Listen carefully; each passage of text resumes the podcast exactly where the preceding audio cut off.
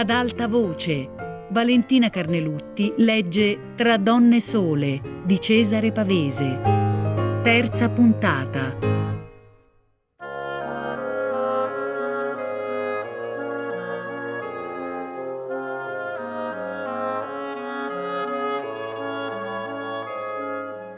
Non passarono due giorni che un mattino Mariella mi cercò al telefono.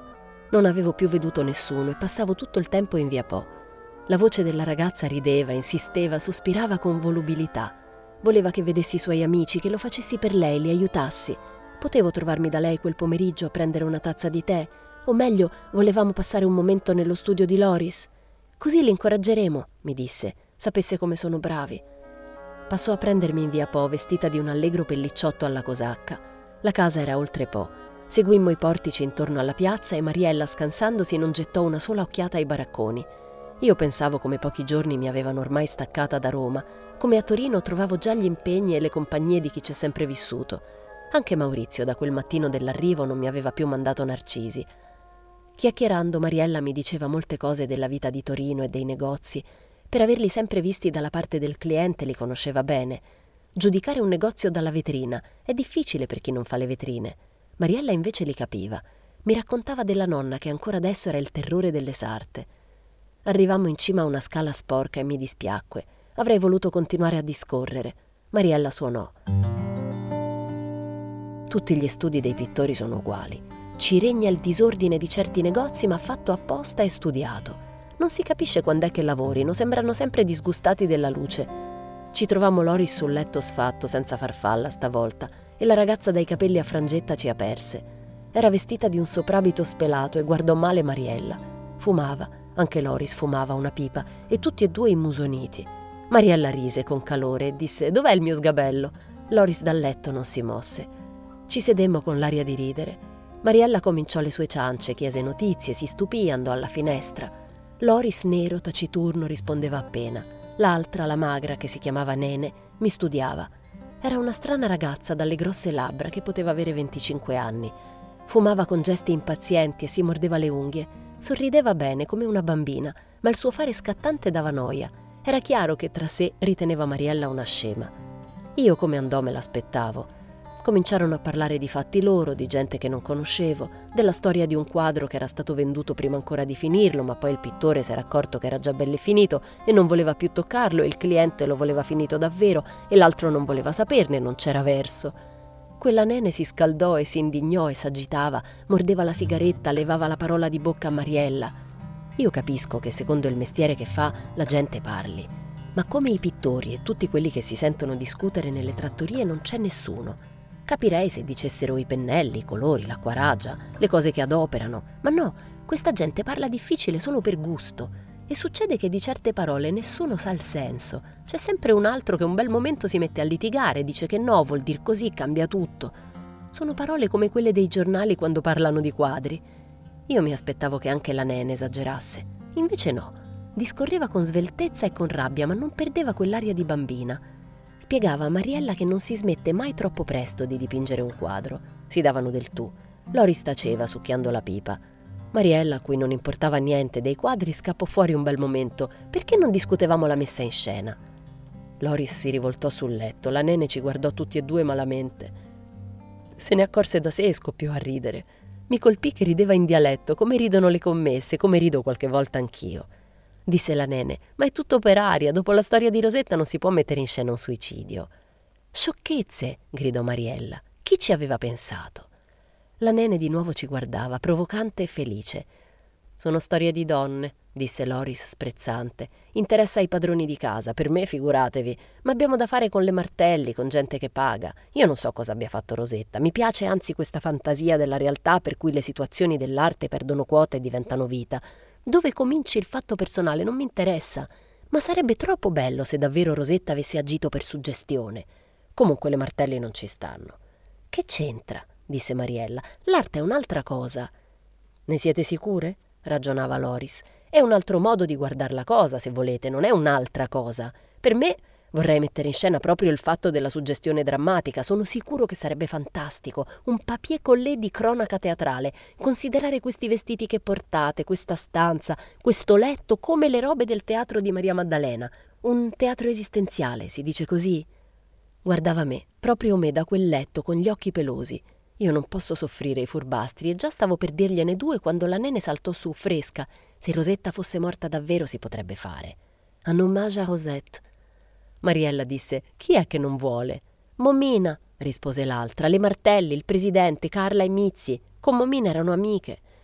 Quella stupida doveva restarci, era meglio, brontolò Mariella. Sono avvezza a sentire nel nostro negozio scandali e pettegolezzi di tutta Roma, ma questo battibecco di amiche perché una terza non era riuscita a farsi fuori mi colpì. Quasi quasi pensai che la recita fosse già cominciata e tutto si svolgesse per finta, come in un teatro, come voleva Loris. Arrivando a Torino ero entrata sulla scena e adesso recitavo anch'io. È carnevale, pensavo tra me. Sta a vedere che a Torino fanno tutti gli anni questi scherzi. Per me, disse Loris rimordendo la pipa, mettetevi d'accordo voi. Io studiavo la frangetta, le labbra grosse della nene, quel soprabito stinto. La gente vive in modi strani.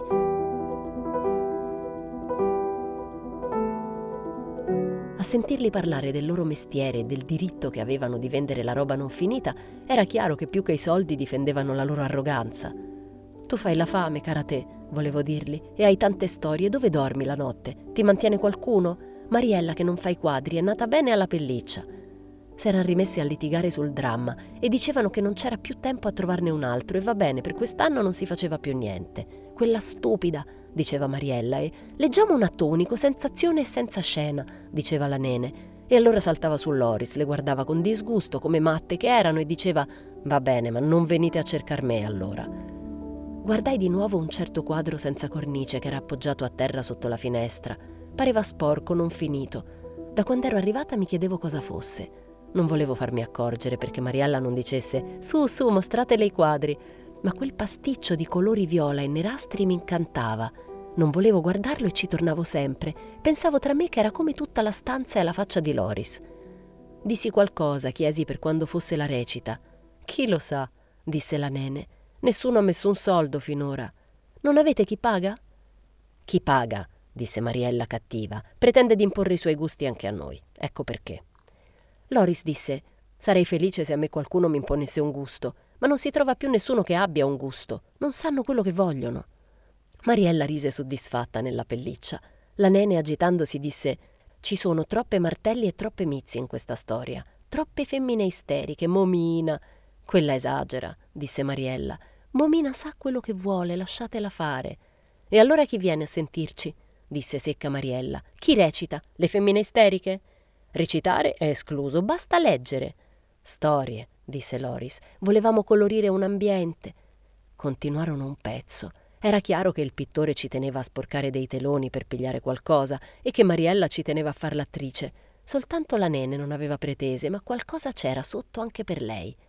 Fu allora che arrivò Momina. Entrò con quell'aria malcontenta da padrona che era sua. I suoi guanti valevano da soli tutto lo studio. La nene che le aprì l'uscio sembrava la serva. Si salutarono ridendo. Ma lei frequenta tutti, disse vedendomi. Non è difficile a Torino, risposi. Girò qua e là, s'accostò ai quadri e capii che era miope. Meno male. Tenni d'occhio Mariella. Accendete, ci disse, non vedete che è notte? Con la luce la finestra sparì e il quadro divenne una poltiglia di facce scorticate. Nessuno ci sta, disse la nene, non ci sto neanch'io. Si perde tempo per delle stupide storie e ancora non sappiamo che cosa si farà. Ha ragione Clara, reciteremo al buio come una radiotrasmissione. Momina sorrise in quel suo modo scontento.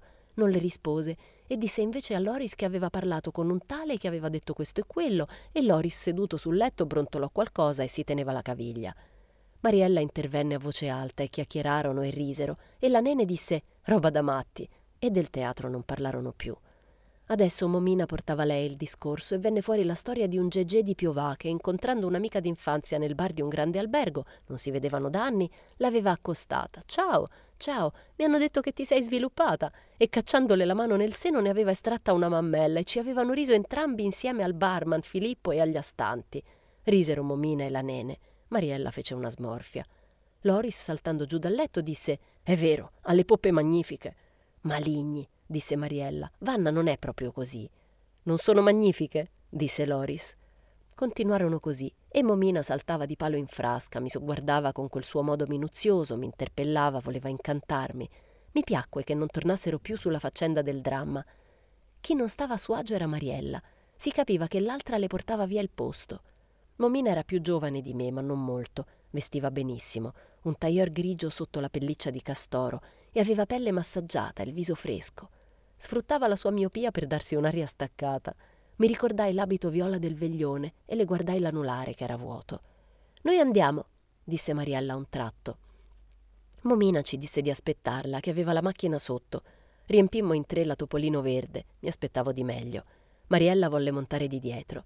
Accendendo, Momina mi disse: È tutto quanto mi passa mio marito. Ah, dissi. Vivo sola, osservò Momina partendo. È meglio per lui e per me. Volevo scendere in via Po, dare un'ultima occhiata. Momina disse: Resti con me stasera.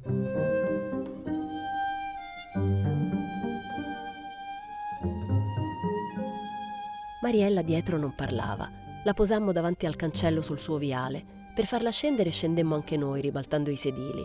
All'ultimo momento s'era messa a riparlare del dramma di Maria Maddalena e si lagnava di Momina, di noi, ci accusava di mandare a monte le cose. Momina le rispose freddamente, si urtarono. Io guardavo le piante. Adesso stavano zitte. Domani ti racconto, disse Momina. Risalimmo noi due.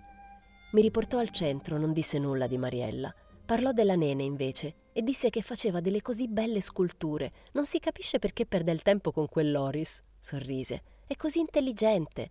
Una donna che vale più dell'uomo che le tocca è una grossa disgraziata. Le chiesi di portarmi in via Po. Quando uscii dal portico e mi riaccostai alla macchina, Momina fumava una sigaretta e guardava innanzi nel buio. Mi aprì lei lo sportello. Andammo a prendere l'aperitivo in piazza San Carlo. Ci sedemmo in due poltroncine in fondo a un nuovo caffè dorato, dall'ingresso ancora ingombro di steccati e di macerie. Un posto elegante. Momina rovesciò la pelliccia e mi guardò. Lei ormai conosce tutti i miei amici, mi disse. Da Roma a Torino è un bel salto. Deve essere bello lavorare come fa lei. Che cosa cerchi? Un impiego? Pensai. Non si spaventi, continuava. È così piccolo il giro qui a Torino. Non voglio chiederle consigli. Lei è a gusto, ma la mia sarta mi basta. È un piacere parlare con chi vive un'altra vita. Parlammo un poco di Torino e di Roma. Mi guardava stringendo gli occhi nel fumo, delle case che non si trovano, di quel nuovo caffè. Disse che a Roma non c'era mai stata, ma era stata a Parigi, e se non pensavo che sarei andata a Parigi per il mio lavoro. Dovevo assolutamente. Viaggiare per lavoro era il solo viaggiare possibile, e perché mi accontentavo di Torino? Allora dissi che a Torino mi ci avevano mandato. Sono nata a Torino. Anche lei era nata a Torino, mi disse, ma cresciuta in Svizzera e sposata a Firenze. Mi hanno allevata da signora, disse. Ma che cos'è una signora che non può prendere il treno domattina e andare in Spagna, andare a Londra, andare dove le pare? Aprii bocca, ma lei disse che dopo la guerra soltanto chi lavorava come me poteva prendersi il lusso. Ma chi lavora non ha tempo, dissi. E lei tranquilla, non vale la pena di lavorare soltanto per venire a Torino. Credetti di averla capita e le dissi che da Torino io mancavo da quasi vent'anni e c'ero venuta anche per rivedere casa mia. Lei è sola, mi pare. La casa dove stavo, il quartiere. Mi guardò con quel sorriso scontento. Non le capisco queste cose, disse fredda. Probabilmente lei non ha più nulla a che fare con la ragazza che è nata a Torino, la sua famiglia. Morti. Se non fossero morti adesso la farebbero ridere. Che cosa ha più di comune con loro? Era così fredda e staccata che la vampa di sangue mi rimase in faccia e non seppi che dire. Mi sentii sciocca. Dopotutto è un complimento che t'ha fatto. Lei mi guardò canzonatoria, come se avesse capito. Non mi dirà, come qualcuno che conosco, che è bello nascere in un cortile. Le dissi che il bello è pensare al cortile facendo il confronto. Lo sapevo, disse lei ridendo. Vivere è una cosa tanto sciocca che ci si attacca persino alla sciocchezza di esser nati. Sapeva parlare, non c'era questione. Girai gli occhi sulle dorature, sulle specchiere, sulle stampe appese ai muri. Questo caffè, disse Momina, l'ha messo in piedi un uomo come lei, volitivo. Era riuscita a farmi sorridere. Sei in gamba perché sei stata a Parigi, pensavo, o sei stata a Parigi perché sei in gamba. Ma lei mi disse brusca: Si è divertita al veglione l'altra sera? Era un veglione? mormorai delusa. Non me ne sono accorta. Dicono che è carnevale. fece Momina a bassa voce ridendo. Queste cose succedono. E la bella Mariella, dissi, perché non va a questi balli? Le ha già detto anche questo? sorrise Momina. Ma allora siete proprio amiche. Non mi ha ancora chiesto di rivoltarle l'abito. Lo farà, lo farà, disse Momina. A Torino siamo tutte così.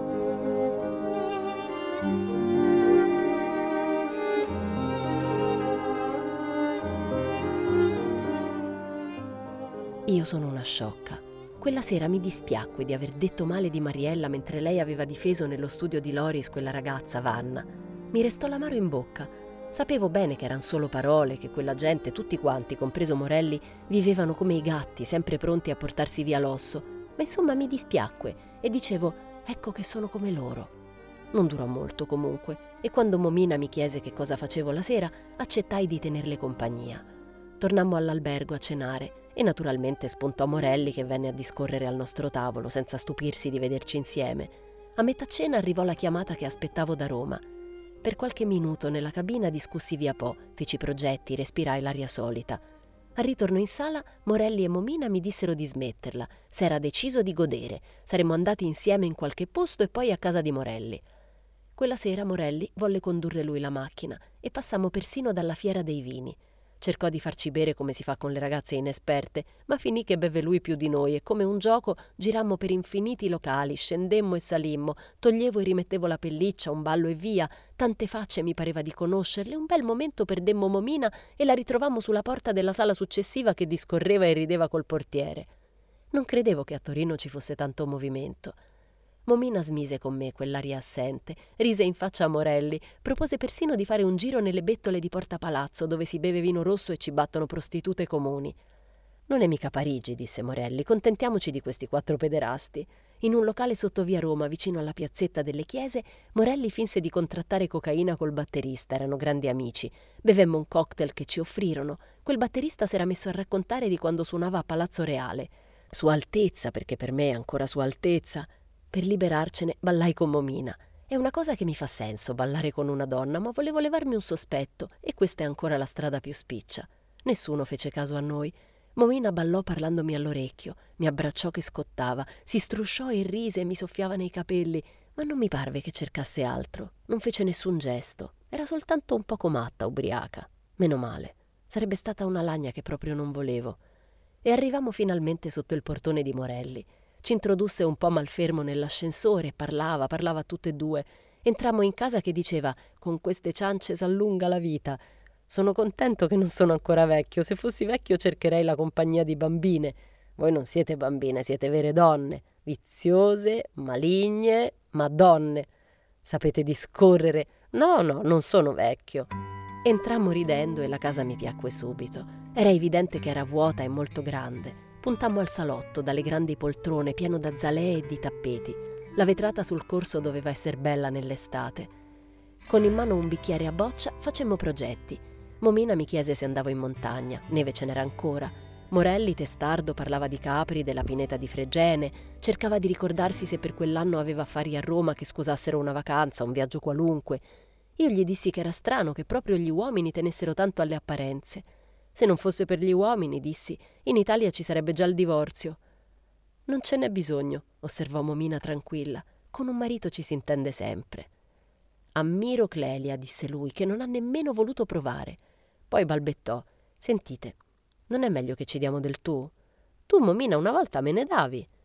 Non mi pare, ma è lo stesso, disse Momina. Non per sapere i fatti tuoi, disse guardandomi, ma se tu ti sposassi, vorresti fare dei figli? Tu ne hai fatti?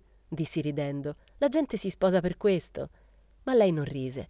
Chi fa figli, disse fissando il bicchiere, accetta la vita. Tu l'accetti la vita? Se uno vive l'accetta, dissi. No? I figli non cambiano la questione. Però non ne hai fatti, disse alzando la faccia dal bicchiere e scrutandomi. I figli sono grossi pasticci, disse Morelli, ma le donne ci tengono tutte. Noi no, disse Momina di scatto. Ho sempre visto che chi non ha voluto figli gli toccano quelli degli altri. Non è questo, lo interruppe Momina. La questione è che una donna, se fa un figlio, non è più lei. Deve accettare tante cose, deve dire di sì. E vale la pena di dir di sì? Clelia non vuole dir di sì, disse Morelli. Allora dissi che discutere di queste cose non aveva senso, perché a tutti piacerebbe un bambino, ma non sempre si può fare come si vuole. Chi vuol fare un bambino lo faccia, ma bisogna stare attenti a provvedergli prima una casa, dei mezzi che non debba poi maledire sua madre. Momina, che aveva acceso una sigaretta, mi squadrò con gli occhi socchiusi nel fumo. Tornò a chiedermi se accettavo la vita. Disse che per fare un figlio bisognava portarselo dentro, diventare come cagne, sanguinare e morire, dir di sì a tante cose, questo voleva sapere, se accettavo la vita. Adesso smettetela, disse Morelli. Nessuna di voi è incinta. Bevemmo ancora un po' di cognac. Morelli volle farci sentire dei dischi, disse che tanto la sua domestica dormiva della grossa. Dal piano di sopra veniva un rimbombo di piedi e un gran fracasso. Fanno anche loro carnevale, disse con un'aria così seria che mi scappò da ridere, ma dentro mi aveva colpito quella storia del dir di sì. Momina fumava raggomitolata senza scarpe sulla poltrona, discorrevamo di sciocchezze, lei mi studiava con quell'aria scontenta, come una gatta, ascoltando. Io parlavo, ma dentro stavo male, molto male. Non avevo mai pensato in quel modo alle cose che Momina aveva detto. Eran tutte parole, lo sapevo, siamo qui per divertirci, ma intanto era vero che non aver figli vuol dire aver paura di vivere. Mi venne in mente la ragazza dell'albergo nel suo tulle celeste e mi dicevo, sta a vedere che quella aspettava un bambino. Ero anche un po' ubriaca, avevo sonno e invece Morelli, più il tempo passava, più diventava giovanotto. Camminava per la stanza, ci intratteneva, parlava di far colazione. Quando uscimmo volle venire a ogni costo anche lui, ma accompagnarono in macchina all'albergo e così per quella volta non parlammo più di queste cose.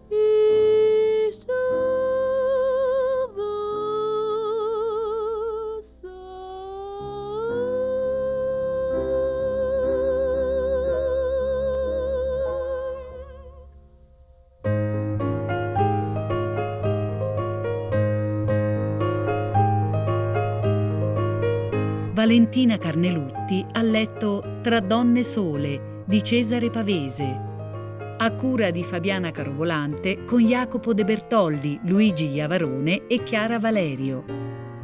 Tutte le puntate su Rai Play Radio. Ad alta voce è un programma Rai Radio 3.